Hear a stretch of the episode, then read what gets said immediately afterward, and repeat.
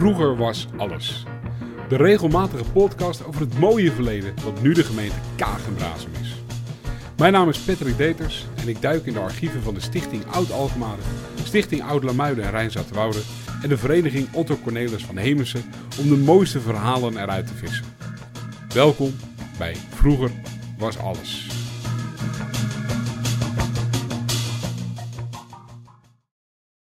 Zoals ik in de geschiedenis van Kaag-eiland al vertelde, zorgde de verzande mond van de Rijn voor veel problemen met het water in en om Leiden.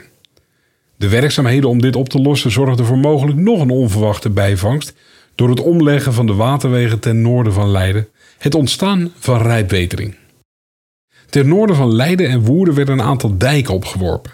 De Hoge Rijndijk en de Wendeldijk. En door het gebruik van deze dijken wilde men het water van Leiden afweren. De Does, een van de wateren die het water bij Leiden vandaan hield, ontstond volgens sommige geschiedschrijvers door de aanleg van deze dijken en anderen beweerden dat dit water bewust gegraven is. De dijken hadden hier in de begindagen ook een aantal spuissluizen in zich om te voorkomen dat het water weer terug kon slaan Leiden in. Maar dat betekende dat aan de noordkant van Leiden de veengrond hier in de omgeving steeds meer onder invloed kwam te staan van overstromingen. Wat weer leidde tot betere turfgrond in de toekomst, maar op dat moment een enorme aanslag was voor planten en gewassen in de omgeving. In 1202 bepaalde graaf Dirk VII van Holland en bisschop Dirk van Aren dat de dam bij Zwammerdam geopend moest blijven. En dat er op kosten van de Utrechtse gebieden drie kanalen, ook wel weteringen genoemd, van de Rijn naar het ei gegraven mochten worden. Een wetering was dus een gegraven watergang. Vooral bij de ontginningen van de laagveengebieden was het graven van een wetering belangrijk voor de afwatering van het gebied. Deze drie, de Heimanswetering, de Woudwetering en de Goog, monden uit in de Haarlemmermeer en via de Spaarndam werd het water naar de IJ afgevoerd. Al in 1204 waren de nieuwe waterwegen klaar.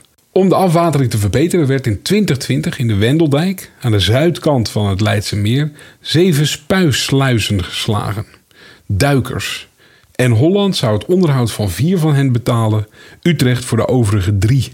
En die verplichting voor het onderhoud van die spuissluizen werd in 1226 nog eens een keer bekrachtigd. Toen de graaf en de bisschop de kwestie van de afwatering voorlegden aan een gezant van Paus Honorius III. De eerste wetering die gegraven werd was de Heimanswetering. De Heimanswetering bestaat nog steeds en is de vaarweg vanaf de Oude Rijn bij Alphen aan de Rijn noordwaarts tot aan het zuidelijkste huizen van het dorp Wouwbrugge. En op dat punt gaat de Heimanswetering over in de Woudwetering.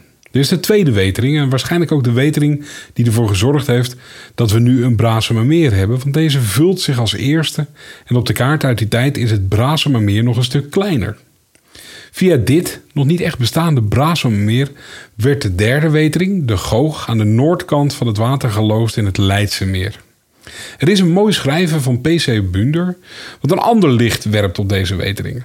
Volgens P.C. Bunder was die tweede bekrachtiging in 1626 tussen de graaf van Holland, Floris III, en Godfried van Renen, bisschop van Utrecht.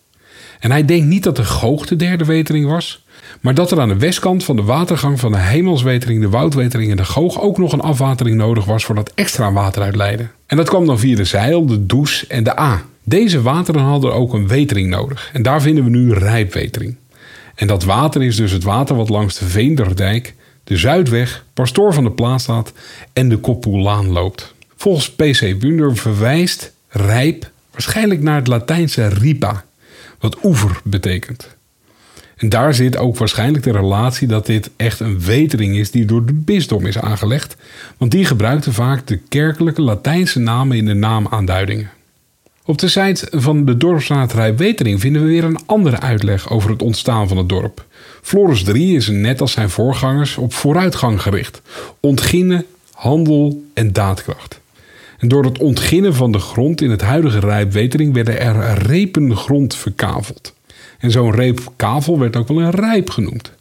En alle gronden werden afgewaterd via een gegraven afwatering, de rijpwetering. Waarschijnlijk zijn rond die tijd, dus in 1225 tot 1250, ook de eerste bewoners gekomen langs de vers gegraven rijpwetering. In het begin werden de rijpen gebruikt voor akkerbouw, totdat het te nat werd en stapte men over op veeteelt. Zuivelbedrijven zijn noodzakelijkerwijs ontstaan omdat melk in een waterrijk gebied niet altijd makkelijk te bewerken is tot houdbare goederen. Maar kaas- en boterbereiding maakten de melk houdbaar en beter verhandelbaar met de omliggende steden. De oplossing voor de natte voeten werd uiteindelijk gevonden in het afwatersysteem met molens en drietraps waterafvoer, polderwater, boezemwater tot een zeeniveau.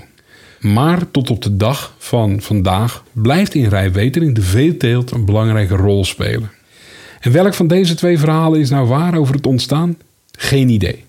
Maar beide zinnen spelen op het teveel aan water dat er nu voor gezorgd heeft dat we rippers hebben en die zorgen weer voor beroemde wielrenners. Vind je het leuk om meer verhalen zoals deze te horen? Abonneer je dan op de podcast. Dat kan via iTunes, Google of via de website www.vroegerwasalles.nl. Op die laatste website vind je ook links naar de historische stichtingen en vereniging en alles wat je nog meer zou willen weten over de live voorstellingen. Wil je de podcast helpen? Word dan lid van een van de historische stichtingen of vereniging, want daarmee zorgen zij dat deze mooie geschiedenis blijft bestaan. Graag tot de volgende. Vroeger was alles.